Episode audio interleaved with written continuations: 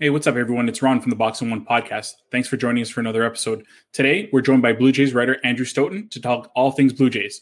Hope you enjoyed this one. And as always, make sure you follow us on Twitter and Instagram at Box and One Pod and subscribe to our YouTube channel. Let's get into it.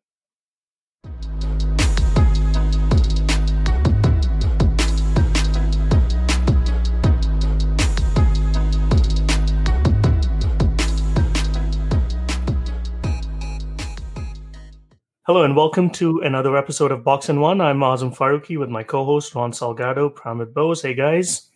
Hey. So we have a very special guest here today with us, Andrew Stoeten. Um, for those of you who follow the Blue Jays, uh, would know him very well. Um, a writer. Uh, right now, he is on Substack. Uh, subscribe. Uh, some really interesting stuff. I saw the one you wrote today was pretty interesting about PECOTA projections and the lineup. Um, so thank you for uh, coming on, Andrew. Oh, anytime. Thanks for having me, guys.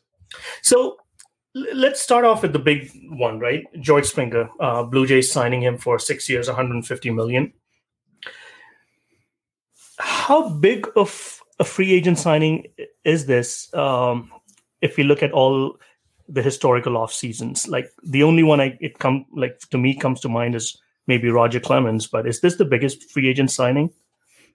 I, I think so. I mean, people would probably point rightly point to uh, Russell Martin, which obviously that's a Canadian guy, and they they really leaned on that. I think. Uh, what I think is really encouraging and exciting about the George Springer signing is the fact that, uh, you know, obviously a lot of teams are sort of pulling in uh, financially this year. Uh, the Yankees weren't out there, the Red Sox weren't out there, the Cubs weren't out there. Spending big on players. Uh, uh, and the Jays could have, and I think in other eras of Rogers' ownership would have probably followed a similar pattern. Uh, and the fact that they took the opportunity to really uh, to see that the market was to their advantage, that they weren't, you know, in that situation, I think that is such a huge statement beyond just like the money that they paid Springer. I think it's really encouraging if you're a Blue Jays fan to see them do that. Uh, even though you know in other you know, had in other circumstances, they probably wouldn't have been able to get him because there probably would have been a better market for him. And the Blue Jays still clearly aren't the team that, you know, uh, free agents, big free agents, elite free agents are going to gravitate towards. But part of what makes them, uh, you know, what makes any team a team that free agents will gravitate towards is just being good, right? I mean, that's what the Blue Jays were like in the early '90s. You know, they would they signed Rickey Henderson, they signed Jack Morris, they signed Dave Stewart as free agents. Uh, it's not like it's not like they're incapable of it. It's not like there's something essential about the Toronto market that makes them, uh, you know, it a turnoff for people. Even though there's you know there's a laundry list of things that every Canadian Blue Jays fan is, you know is aware of that that you know it's supposed to be why they can't dr- attract free agents, but but you know, when it comes down to it, it's all about money. And when the Blue Jays are acting like the big market team that they should be, uh, it's a really great thing. So yeah, I, I think uh, Clemens, um, AJ Burnett is the other big one probably as well. Yes, yes uh, they're the BJ Ryan, AJ Burnett off season.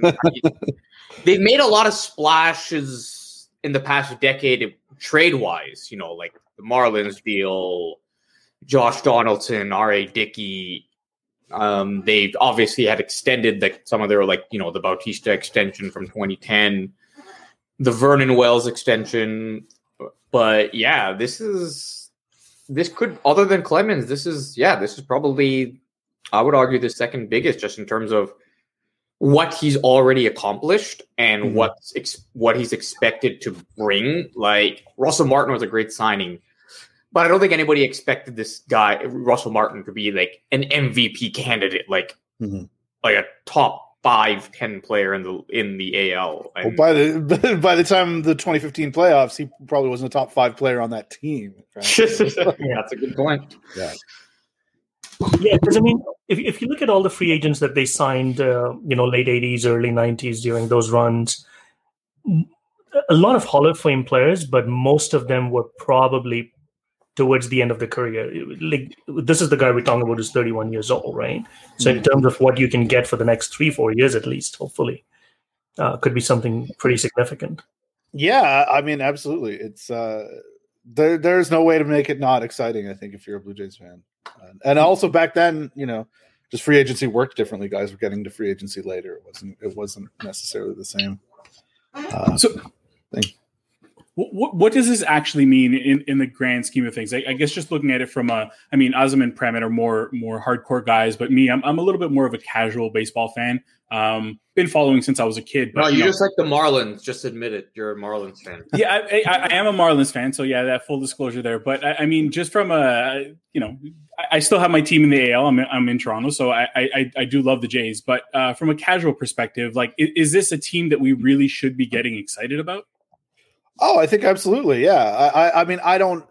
It, it's weird, right? Because I'm just I'm so in the baseball hive that it's like I, I. But I also I like George Springer is not a name that is a household name to to. But a lot of ba- there's not a lot of baseball players since Derek Jeter retired that are household names, right? So, uh, and that's just sort of the nature of the sport. It's not the NBA when there's five guys on the court at the time. It's you know there's there's just a wealth of players uh, who are all talented and you know quantified to various levels i guess.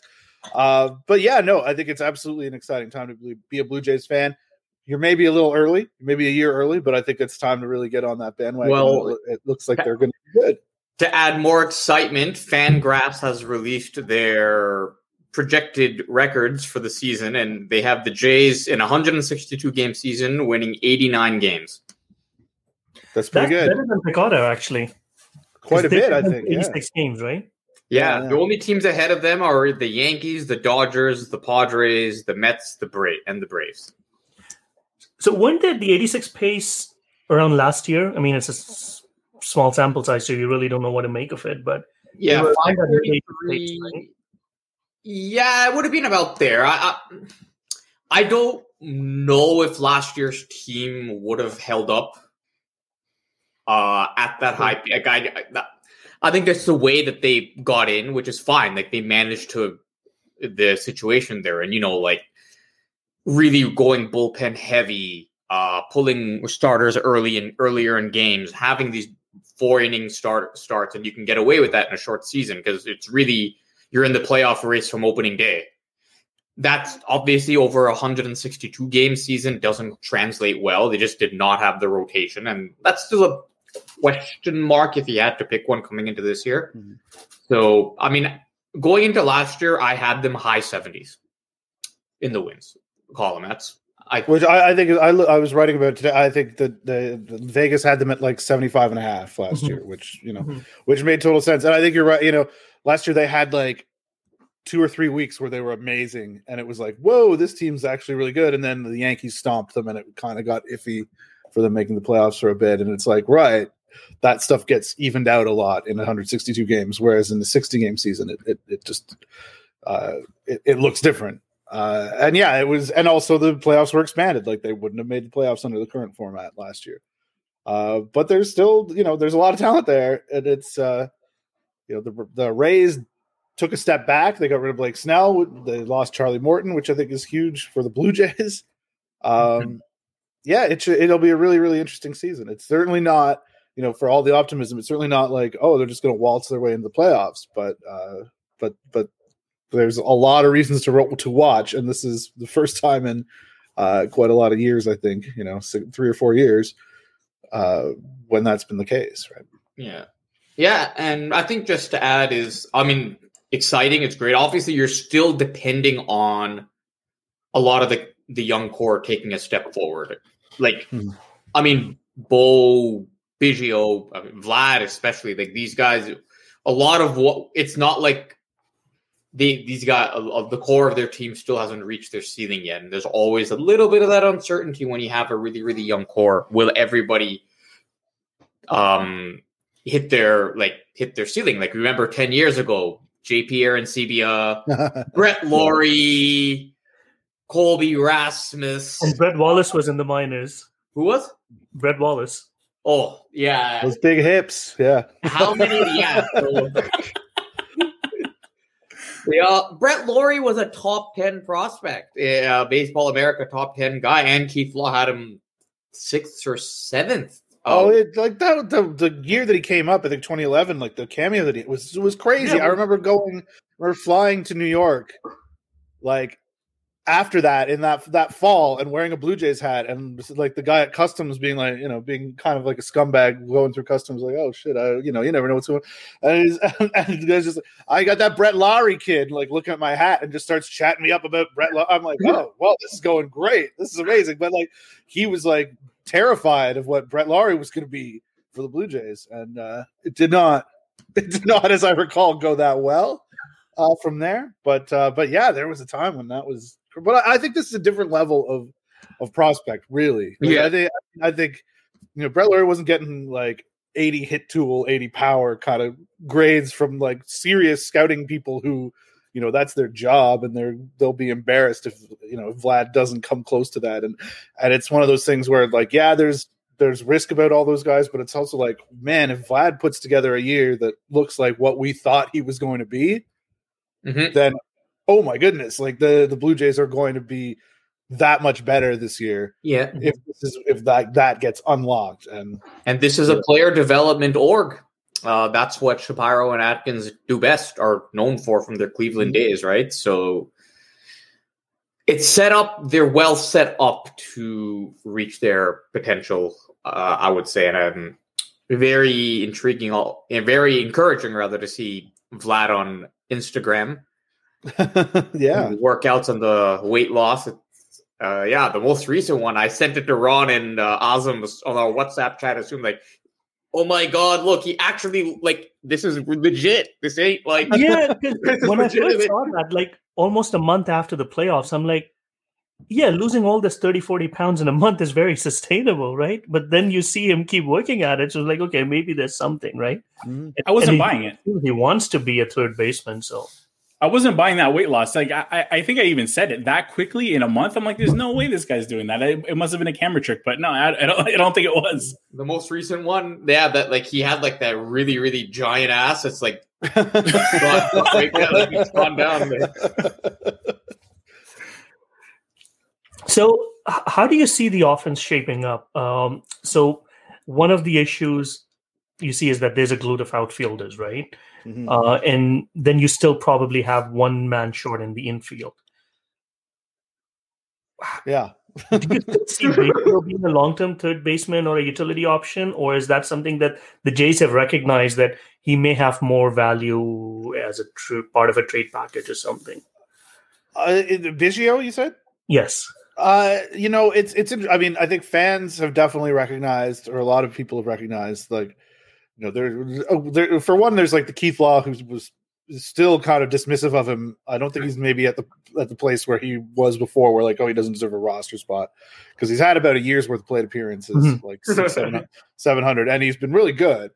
Uh, like I, I think you know he obviously deserves to get a whole lot of reps and to keep you know see let's see if he can keep doing what he's doing. I, I'm not sure that the uh, the deadened ball that they're going to try to use this year is, is going to be his friend, but uh, but yeah, I, I like there's a lot of that chatter among fans. I, I, my sense is that the Blue Jays really like him, and they really obviously value like the leadership stuff and the intangible stuff, and I think that that maybe will help allow him to keep his spot maybe a bit longer than than fans you know would would would like or would you know if if he hits a slide and he has before right? I mean I think he uh, he had a hot start when he first came up in 2019 and then was really bad until september and then pulled his season out. And then he's he's had some ups and downs and that's maybe what happens when you're a guy who just like walks 20% of the time and then Hmm. the rest of it is is you know you hope a few fly balls go over the wall and that's that's going to make the difference between whether you're you're having a great season or where, whether it looks like you're not He Anything- gets- but I- so he balances out their other outfielders besides Springer.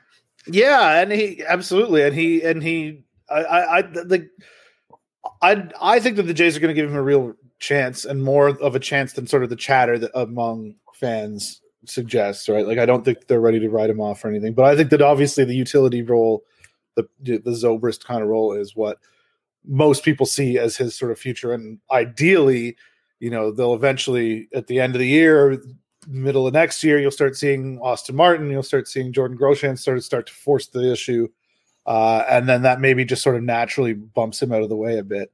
Um, but that means those guys have to have to get it done as well, and and that's not easy, as we've seen. Like you know, Vlad was supposed to just hit the ground running, and then it, it was not like that. And and so you can't take, I think, for granted what Biggio has done. Uh, and he's just, you know, he just looked competent compared to the Jonathan Villars and some of the guys we saw last year, right? Like he just, like he's he's out there playing smart baseball and and you know not he had his mistakes too, but just not not making some of the like oh my god head and hands kind of kind of plays that we saw a bit too often in the middle of last season. Mm-hmm. I think his uh, his upbringing has a lot to do with that. I mean, his father was really high high IQ guy, that's for sure. Absolutely, absolutely. I mean, and all that all that helps too, right? I mean, yeah, he got access to a lot of real good training at some point, and, and Hall of Fame father. So makes sense. Can't hurt. So, so the holes we're looking at this team is third base, starting pitching, how do you see them going address this going forward? Yeah, I don't, you know, uh, third base, I'm not sure. I think it's possible that they're done there. I really hope they're not done on the starting pitching front. I mean, I think that there are guys out there that make sense and that other teams are clearly not going to pay that the Blue Jays are can can kind of just sit around and wait and somebody's going to fall in their lap for a price that they like. You know, the Odorizzi's, the, the James Paxtons, the Taijuan Walkers. I, from what I understand, Walker really liked it here. I know he said that publicly. I've had somebody who, you know, who who knows him, who's DM'd me on Twitter and is like, no, but he really does really like it here and really wants to come back. And and I don't know, you get that sense, and hopefully that's something that can happen. I mean, there I wrote about this last week or over the weekend, like that. There's risks with all of these guys uh, but there's risks with every pitcher. Like that's just sort of the nature of it. And I think that that's sort of where the Blue Jays are at too. Like they're, you know, if you can get a guy on a one year deal who has some upside, you know, the red flags don't seem so bad when you're not having to sign them for three, four years. So I think that that's sort of where they seem to be. Like they're, you know, the the, the talk of Odorizzi might want multi a multi year deal and might have some teams that are willing to give it to him. So maybe that's not a guy they look at because they're also looking at next season's free agency, which is going to be a huge bonanza, I think. Uh, so yeah, I think that they have to they have to do something there. I, I mean, I think their rotation as it stands is not good enough. Uh, it could be okay, but you know, just one more legit starter would make such it, a huge difference. It's tough. Yeah, because, go, go ahead, Adam. Go ahead. Right now, they have Hyun-Jin Ryu. And then you have Pearson. You still don't know. He's still young, yeah. right? Yeah. And he may not be able to pitch 200 innings. But then you have a bunch of guys who look like ones and twos, but probably pitch like four and fives. Yes. right? Exactly. Yeah. Like your Robbie Rays, like if he strikes out a side, he looks pretty spectacular doing it. It's just like seven walks around that, right? That oh, he's not a fun guy to watch. Unfortunately, no, like, I nor is Tanner Roark, and I'm I'm not real confident about Steven Matz either. Like it would be nice to have a real guy there. And Pearson, like you say, like he's young, he's got all the tools, but who knows what's going to happen there? Hopefully, yeah. hopefully it's going to work out well. But the narrative but, is always Pete Walker. Uh, oh, Pete Walker can get them right. Like, well, poor Pete Walker. Like, he's how many guys does he have to fix? And like, Jesus, leave the guy alone. He, you know, it's I, it's true, and I, I don't think it's just you know Matt Buschmann is is a big part of that too, and they're very into uh, you know, the technology, the pitch design. They're they're you know they're trying to be their own Driveline kind of a, a situation there, and and and you know more power to them for trying to do that. But yeah, it's. Uh, I don't think it's that it's it's ever going to be a quick fix where it's like, oh, take your broken guy and give him the Blue Jays. I, everybody seems to really like Pete Walker, and I, you know, I've been on Zoom calls with him. I don't know him, but he seems like a really, you know, cool guy, affable guy. Uh, you know easy to understand what he's talking about. Like I can see why people like him, but uh, I don't know if the track record is there of him like turning garbage into gold, right? Like I don't know, uh, I, I don't know that the reputation is uh, is is necessarily all that warranted, though. I like I not mean, to disparage yeah. him, but it's just like yeah, I, I, uh, and they're so they're right. I think that they're relying a bit on. You know, he oh Pete Walker's going to make Robbie Ray great. Pete Walker's going to figure out how to make Steven Matz better. Uh, didn't really work for Tanner Roark or Chase Anderson last year, but I guess we're not yeah. about that. I yeah, uh, good point. I mean, what I, I, always find it intriguing, like when Gibbons was let go, and they bring in a new coaching staff when somebody from the previous staff survives the turnover. It's okay. Then it's okay. The front office sees something in that individual. Like obviously from afar, I think the best job Walker did was the 2016 team, which where mm. they had the best rotation and one of the best pens in the league, and it, they were good. I don't think anybody expected them to be as good as they were, uh, but they were good at. So it could just be give Walker a bunch of guys that will stay healthy, and uh, that's all you need, and he can get the most out of them. Uh, that that might, yeah, that makes sense. I mean, I don't know if these guys are going to stay healthy.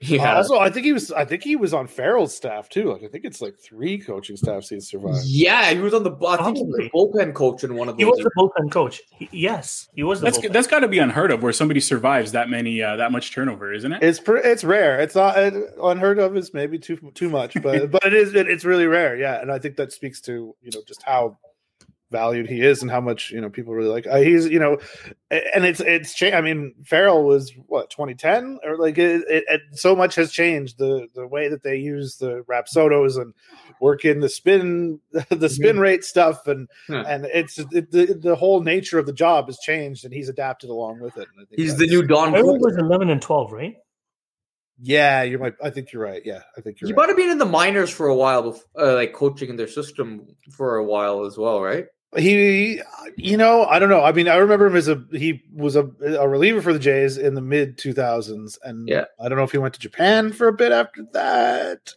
He bounced around a bit, but then yeah, I think he was in the system for a little bit and before sort yeah. of working his way up the chain. Yeah, yeah, I just said he's the new Don Cooper. White right, 18 yeah. years, survived like four managers, maybe five. That's you know, I don't know why get rid of him at this point. I mean, hmm. so a lot of pitchers have already been traded. We've seen a, like Darvish getting traded, a whole bunch of others. Mm-hmm. The one thing I'm really thankful of is that did not sign Trevor Bauer. I did not be in a position where I would don't want to support this team once every fifth day. Mm-hmm. So no what happened. I'm glad that didn't go through. But I, I haven't really heard a lot about this. But you keep writing. You've written about and tweeted about this quite a bit. David Price. right. Or is do you see that there's a possibility? And that's just me trying to will it into existence. Really. I don't think there's I don't think there's anything to that. Okay. Just that it's it just it's a guy the Dodgers don't need who's making money they probably would rather save and please please let us let us take him off your hands and save you a problem. It was just I mean it, he's just such a uh, a guy the Blue Jays fans in particular love to cheer for and and we even if it worked out poorly, which it almost certainly would. I would love to see him back, right? But yeah, no, I, I, I don't think there's been any sort of rumblings about about that other than not just me, but but Blue Jays fans in general being like, "Hey, look at that! That's a great idea." That was rumored last year as well, right? I think there was a little bit of talk about that as well. It's hard to separate again the same thing, like whether what's wish what's wish casting and what's like have were there serious talks about it. I don't know when Jon Morosi reports it, then I'll know. but yeah, I, uh, please, you know, I, the Darvish one hurt. You, you bring that up, that you know, because that was a guy that was, and that was a weird moment in the offseason, right? Where it was like the Padres are having the offseason I wanted the Blue Jays to have. Uh, and it seems to have worked out well. But yeah, I mean, Darvish, the, that Darvish was available. Uh, still bugs me that they didn't they didn't find a way to go out and get him. Yeah, and what I found interesting about that trade was, and I don't remember the names now, but it seemed like the cost of acquisition was wasn't as high as you would have expected. Like I yeah. don't think San Diego gave up any of their top ten prospects. No, I mean that's a really good system. So their their top, you know, their you know well, fifteen true. to twenty is maybe somebody else's five to ten, but yeah, like I, I don't know. Uh, I, I, I, I just I'd like Darvish so much that it, it it wouldn't have bothered me if we're not allowed to get you Darvish in Toronto. That's a rule. Apparently, yeah, it can't happen. Oh God! Uh, since, since, we also mentioned the the third base situation, uh, I know you mentioned this in one of your articles, but do you think that uh, that Vlad is going to get a, a, legitimate chance to win that spot, or do you think he ends up at first or DH? I can't see him winning it, but I think they have to. Like we're talking about the the you know the job that he's done to get himself into shape. Like they they can't not let him try. Like it, that was kind of like the carrot that they dangled in front of him, right? Like, oh, you know, get it and then get in shape. You'll you can you could be in the third base mix. Like, I don't think they will give him uh every day at bats there unless unless he proves that he can like do it. But color me skeptical, I guess, on that. Yeah. but like, yeah, but like, I, I think guys, they love their multi-position they players. do, they do. I mean, I prefer it when they can play at least one of the multiple positions they're asked to do, but like, but yeah, I, I think, I mean, I think that he's he deserves to be in that mix. I think I wrote the other day, like, you know, spring training, just run him out there, run him out there, and like let him play his way out of it. Like, I think, and and if he does, then that's what you tell him. Like, I think that's that's how you have to handle it. Like, you're, it, it's. It, you know, don't don't don't kid him, but if he doesn't get the job, who do you put there? Cavan Biggio, I guess. I'd like. I mean, Semien would be a great fit at third too, but then you have to have Biggio at second. And, and Uh, Biggio- I, ideally, they have somebody else come in, right? Yeah, I mean, Semien, I would prefer that. Uh, this is something Azam and I have talked about at length. Uh, I mean, for me, it's why bring in a like if you you kind of got to a one year deal, like put your best defender at the position he's best at. I understand the whole Biggio develop, developing Biggio. You want to see if he can Bichette. handle it long term. Oh, sorry, no, Bichette, Bichette, Bichette I'm Mm. sorry, yeah, but I mean, especially when your pitching staff or your rotation is just a little not settled, like not settled yet. I think putting the best defensive team behind those starters who can get those extra, just sometimes it just you need those extra couple of outs a night just to get your guys deep enough where you're not going to tax your pen. No, I think that's absolutely true. Uh, I mean, what I would say is they haven't, you know, they haven't made, you know, they've said that they're going to have Biggio or sorry, or Bichette play short, shortstop all year. Uh, they haven't done it yet. You know, there could be a point where it's like, oh, if you're if his defense is hurting them, Semien's right there. He's been an elite defender at shortstop before. Uh, I do understand though them wanting to uh, to say to Bichette like, this is you know you're our guy. This is your position. Like it would be weird to. I understood with Lindor, you know, as a possibility for earlier in the offseason. Like that's an elite elite defender. I know Semien has been really good. I don't think he's quite in that category. The the numbers have kind of fluctuated a bit more on him. Uh, but he, you know, I, I don't I wouldn't rule it out. I wouldn't I would not think that like in August if Bichette's had a bad year at shortstop that he would still be playing there every day. Like I think as much as they'll say right now that that's his spot, uh you know, all bets are off when the playoff It'll, is it could be like when they flipped uh, Russ Adams and Aaron Hill. exactly. Exactly like that. But but but I think that's what makes Semien signing so crucial that you have insurance, right? So you know you're not going to have a full terrible year at short. Like one way or the other, you will be fine. Because if Semien stays at second, that means Bo's been fine at short, and if not, then you know you have alternatives. Whereas if you had gone with someone like more offensive player, like you know DJ LeMahieu, who seems like Bichette was really rooting for for a lot of reasons, you can see why, but. Um, you you may not have had that kind of insurance. Yeah, or even just last year, like how many games did Joe Panik or Jonathan Villar or Santiago Espinal play at short when Bichette was hurt? Mhm. And it's like you, you, you can't have that. No, no, no. It was painful to watch some of those Yeah, games. yeah. So, so if if they were to prioritize, okay, they go with pitching. Who who else might be available in the trade market right now? It, it feels like everything's getting down to the point where you know it, the stuff's not going to happen too much. I mean, Sonny Gray maybe.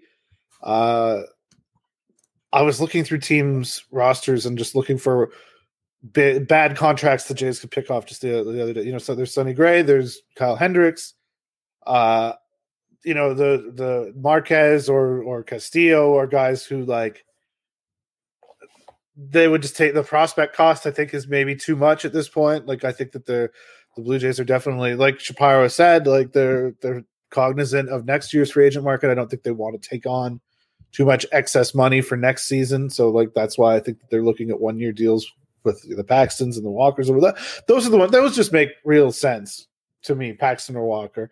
Uh Odorizzi if he would take a one year deal too. Uh but yeah, the trade market is is is I don't know. I I haven't gone through with a fine tooth comb. I don't know what every single team wants to do and where they're at, but uh, it feels like that there's not a ton left there because it's kind of in mind. So the uh, the free agent market is really where it is, and it's sort of a situation where the Blue Jays have played this well, and you know the the music's going to stop, and everyone's going to have to grab a chair, and there's going to be somebody who doesn't have a job that the Jays can just be like, well, we'll take you for this price, and I, I assume that's what's what's going to happen. I think it would be disappointing if it didn't.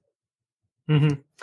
And of the remaining free agents, I mean, if I were to look at like my preference, I, I kind of like Walker more than Paxton, and for the fact that you, you might see him stay on the field a little bit more. Paxton is tantalizing because he can be much much better, but provided he stays on the field for twenty odd starts at least. Uh, what are your thoughts? Yeah, I, I I'm with you. It's I mean I like David Price, but I don't think that's really like a thing. Like I said, uh, but yeah, I I like Walker is Walker was so good. We got such a good slice of him especially results wise. Like if you look at his FIP, if you look, you know, if you look at some of the underlying numbers of what he did last year with the Blue Jays, it was not a, they were not as good as his like 130 ERA or whatever whatever figure it was that he put up. Mm-hmm. Uh, Paxton though, like he scares me, and especially uh, and I wrote about this a bit this week. Like you know, Scott Boras was talking about, oh, he's in the the low to mid 90s like he was last year. And it's like well that's not really or where he was in 19 and that's that's not where he was. Like Paxton was a guy that until last year was hit was was you know averaging 95 or 95 plus on his fastball. And then you would look at you know you look at the game logs you look at the pitch logs and it's you know he he was maxing out at 97 98 99 hit hit 100 and that does not sound like that's where he's been so far. And i've saw people talk about well it's early and they're ramping up and there's still more velocity to come. But to me it's like scott boras would be doing a terrible job if he wasn't like pointing that out himself. And he hasn't been. And i think that you know i it, I would love yeah. for James Paxton to be to make to work and to, to be a guy that the Jays sign, and it works out great. But I am a little worried about that. Yeah, I like I like if Odorizzi if like a one year deal is something that he would settle for. Like who knows what the mar- if the market doesn't want to give him a multi year deal deal. I like I like him also just he's done well in the AL East.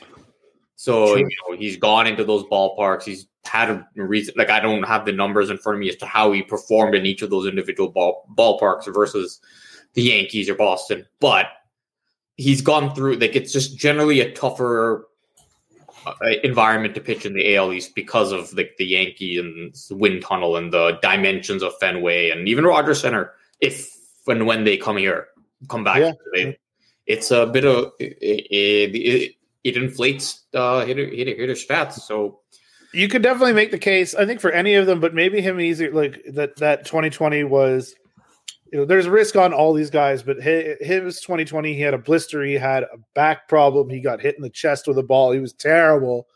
But he looked like he found something in 2019, and that he was like a legitimate frontline-ish starter and mm-hmm. was real good. Uh, and then it was just such a disaster. But like, you could convince me that to to ignore what happened in 2020 because of the injuries.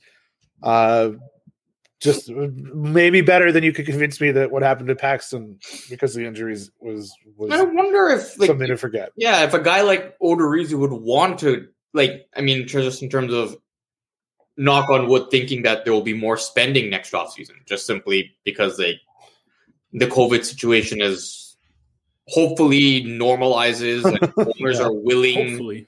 Hopefully, yeah. knock on wood, and the owners are actually able. We now have, you know, revenues coming in, gate revenues and concession revenues, and owners are willing to start spending again. Not that they were spending to their capabilities before COVID, but it could just be a better market for a guy like him who's coming off a bad year. He may want the one year deal. True, though. Hopefully, there's a season after next winter, right? With the the CBA expiring, right? So that's another. That's a good point too. Yeah, yeah, yeah, yeah. Nobody wants to think about that just yet, but what do you mean? The PA and the league work really well together. yeah. Interesting. So let's just talk a little bit about the rest of AL East. how how how do you see Yankees and um, Tampa? Like, do you still feel that they're that much better than the Jays? Because if I look at the Yankees, yes, they're a great team, but if you look at the starting pitching, it's it's pretty iffy behind Gerrit Cole.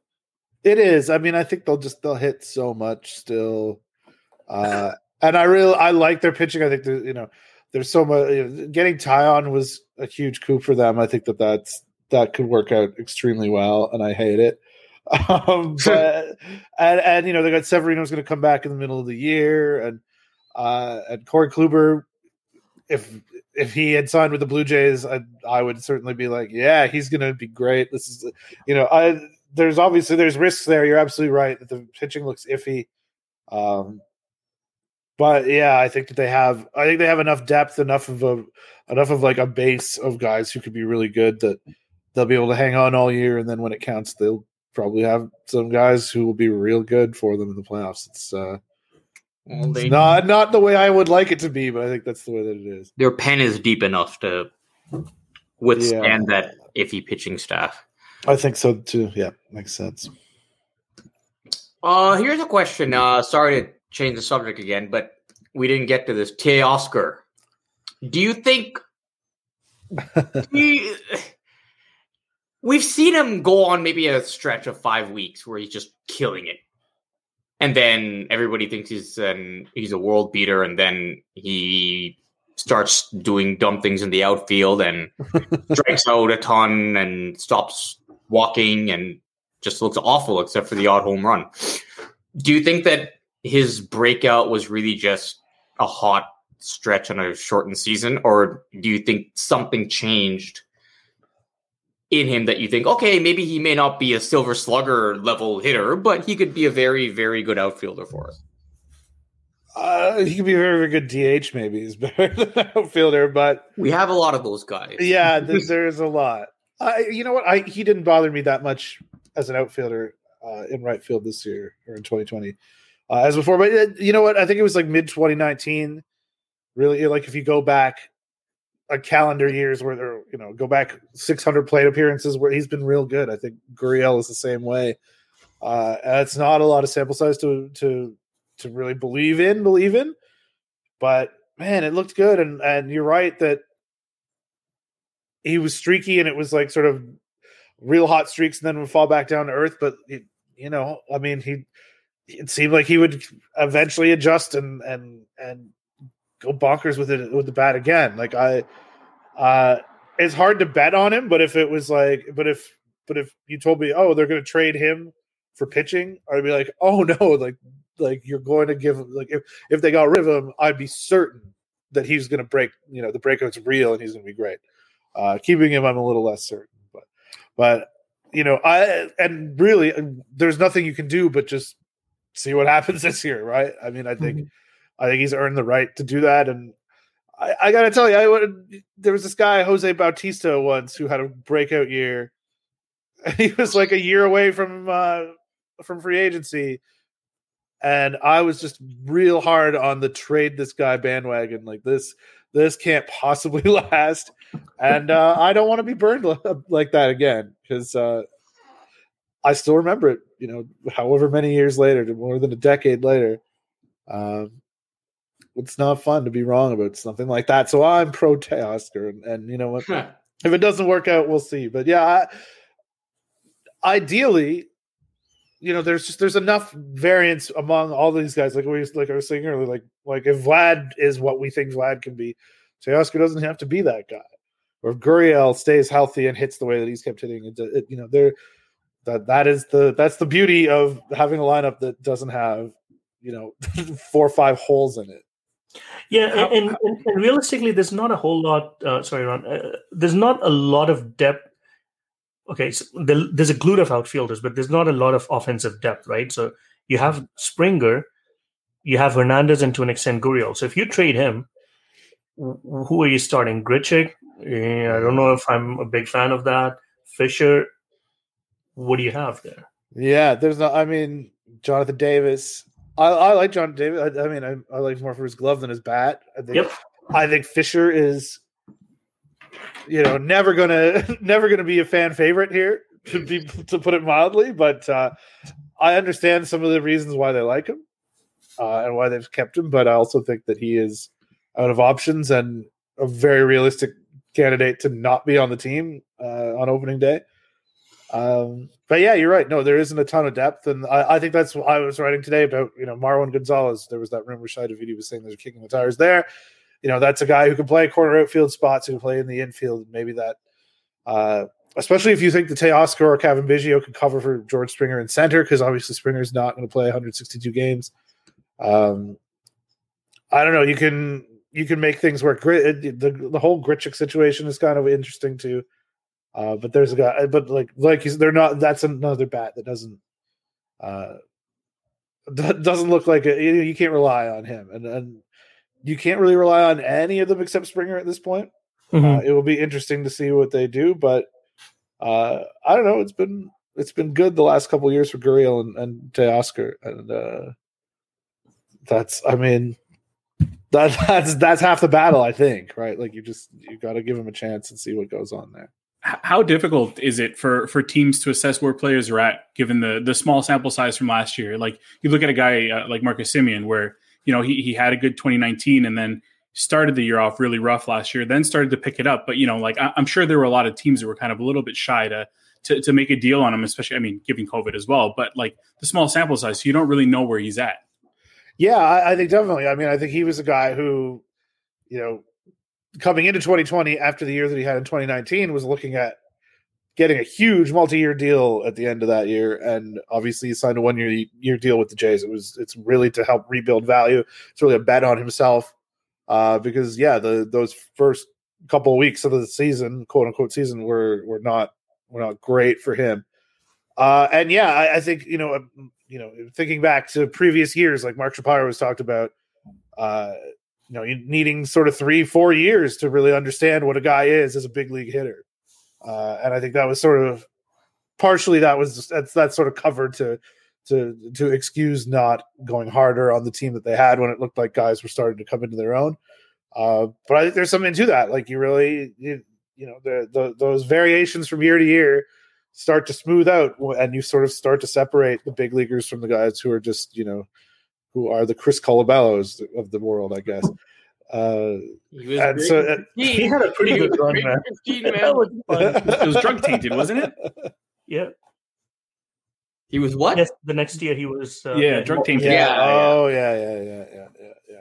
Well, then he had so like the third highest BABIP of all time in 2015 or something. It was it was something absurd. I remember just watching it all. It was like 460 for like half the year. It was ridiculous. Uh, but it, hey, part of the part of one of the greatest offensive teams I've ever seen. So kudos to him. Uh, but yeah, I think that there that yeah, it, it's I think Shapiro is probably right. It's weird. A lot of people don't like anything that that Shapiro Atkins says ever. Uh, though people are coming around, but I think that's the, when you listen to them, you learn things, and I think that's uh, that's probably that's probably smart to be like you know you need three years four years before you really know what a guy's going to be as a big league hitter. Mm-hmm. That's not enough. Sometimes that's not even enough, or guys can make adjustments. But uh, but yeah, to base and that's why you know to base a year's worth, you know, 600 play, play appearances worth of Teoscar being great or Gurriel being great is a bit is a bit iffy, but you know that's that's why this is what this year is, which is probably a year before their championship window really opens and you know that's mm-hmm. even that's being hopeful.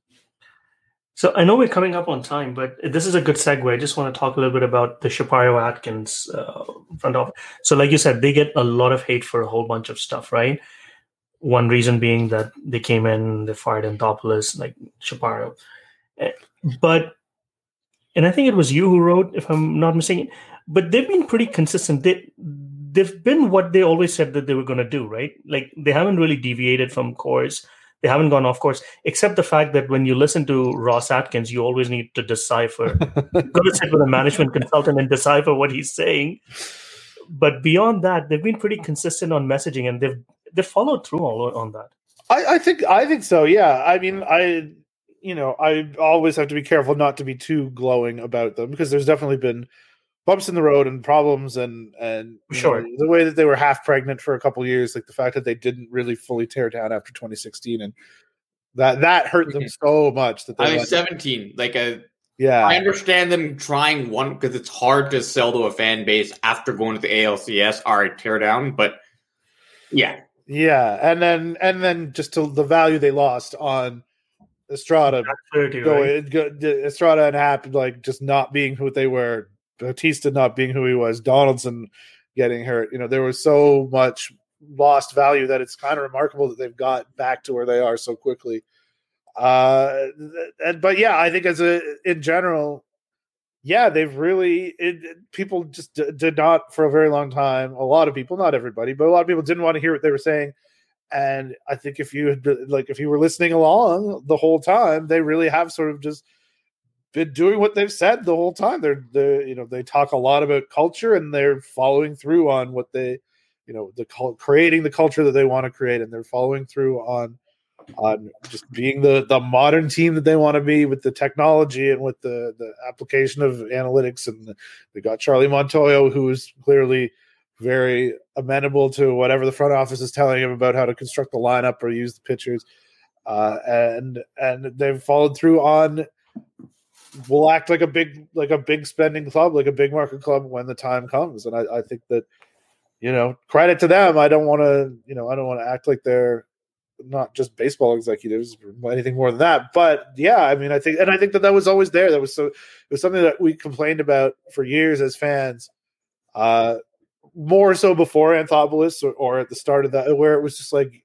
you know what? If you just if you spend if you spend to contend like this is a it was a market that was just dying for the blue jays to sort of act like a bigger market team and they came in and found a way to not just sort of fantasize about it but like okay, here's how we make the business case to the suits at Rogers, and we have guys in place who can talk the language of the boardroom and can make the business case to to make this a bigger thing. They were kind of nudged along by the fact that the uh, MLB uh, eliminated them from revenue sharing. Like they changed it to a market size based formula.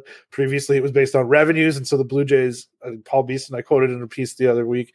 Uh, so then when he got back to the team, when he'd left, they never even thought about revenue sharing. And when they got back, they were one of the biggest recipients. And then the league was like, no, it's all, we're going to base it on like households in your TV market. And it's like, oh my goodness, the Blue Jays have like 27 million. They're never going to be a, re- a team that receives revenue sharing. So they sort of had to behave differently.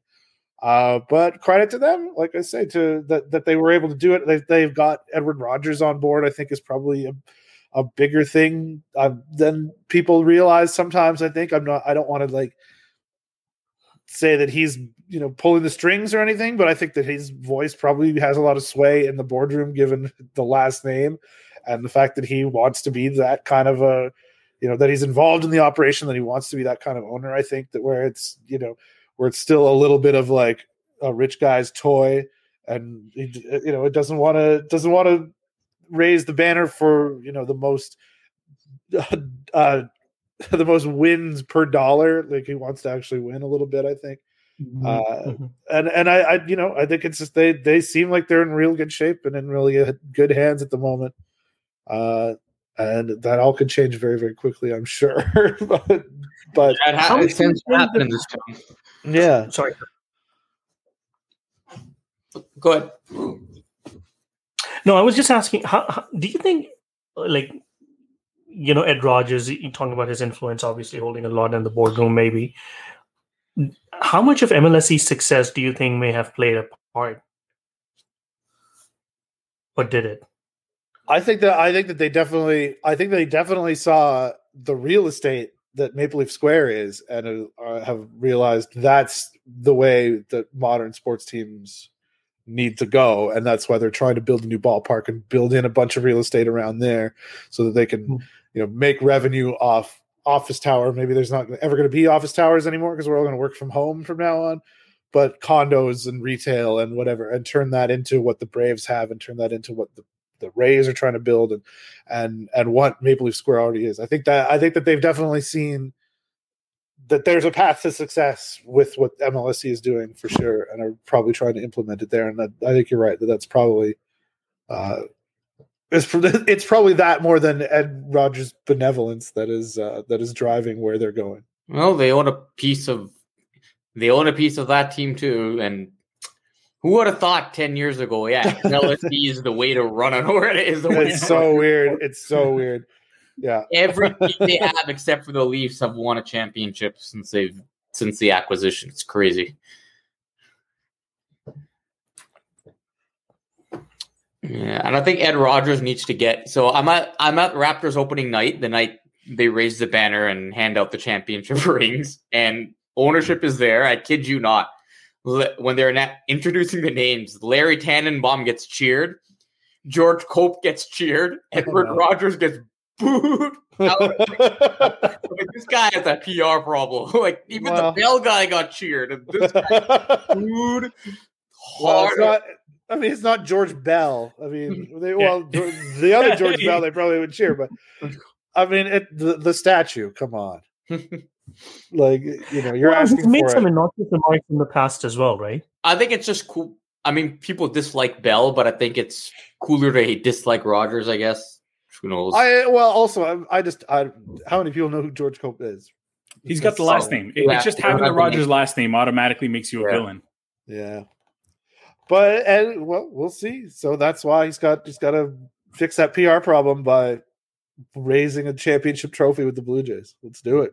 Come on, come on, Eddie. yeah, we'll raise a banner in Dunedin, Florida. has, has that, that, hasn't been decided yet, right? They, they haven't decided where they're playing yet.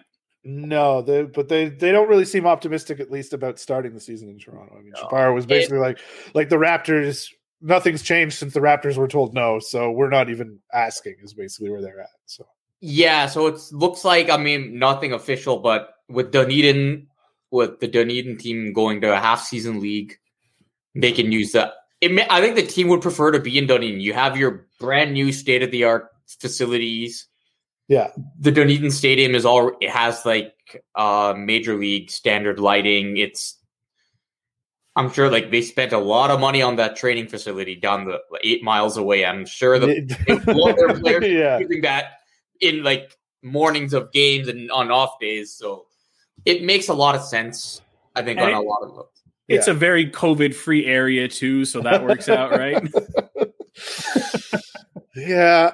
Well, it turns out there's not a lot of COVID free areas, but yeah, yeah, seriously. But yeah. And also by they by they spent that you mean the taxpayers of Florida, I believe. Yeah. but the vaccine, they're getting the vaccine though. So they, yeah, yeah, that'd be nice. Yeah. So I mean, I, I think that by I don't. I mean, I don't want to. I suspect the plan is let's get close, get to the All Star break, see what the situation is, like case wise. That at least maybe come back to Toronto. I mean, you're in an open air, open roof players could have vaccines by then, even if there are no fans or a very limited number of fans in the summer could be better. But yeah, I don't I don't see any way they start the season here at all. No. Yeah, no. No. Uh, but yeah, like you say, the the new facility in Dunedin is is it's huge for them. They seem to be very much in love with it, and and who cares where the visiting teams are going to have to work out? I mean, it seems like it'll be a good advantage for the Jays, even though, like you say, it's like eight miles away or eight kilometers or whatever the hell it is. Yeah, I don't think it, it's not that. it's not that big. Also, we made the trip. It's not that long a drive.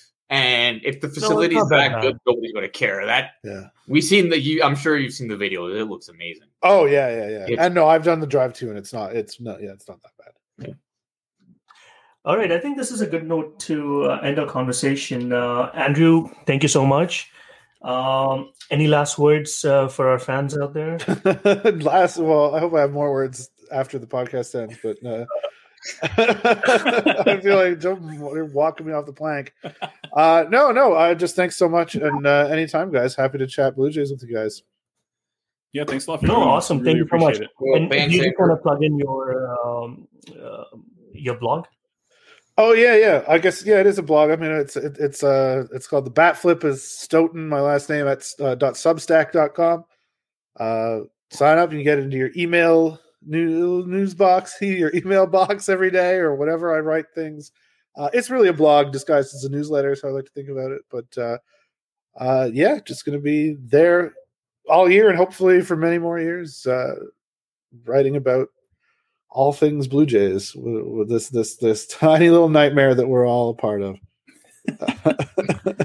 no, and, uh, and and I can attest. I mean, uh, I've been reading your stuff for a number of years, and uh, I've always found it very, very helpful and insightful. So, uh, hope to see you uh, continue writing in the future as well. And we hope you back sometime in the future as well. So, we'd love to chat again with you. This is the Yeah, second time any- you and I chatted for my other podcast. That's true. Yeah, yeah. But yeah, anytime, Yeah. guys. I really appreciate it. It was fun. Cool. So that's it for us from us uh, this week, guys. Um, next week, once again, we're going to do a uh, baseball theme, so please look out for our episode next week as well. Um, in the intro, you know, uh, we're talking about uh, the Negro Leagues baseball this week, uh, so we're going to have someone from the uh, Negro Leagues Museum uh, next week. We're going to talk a little bit about the history of African Americans in baseball and the Negro Leagues as well. So please stay tuned and be safe, have fun, and hope to see you soon. Yeah. Thanks everyone. Thanks for listening or watching. Thank you.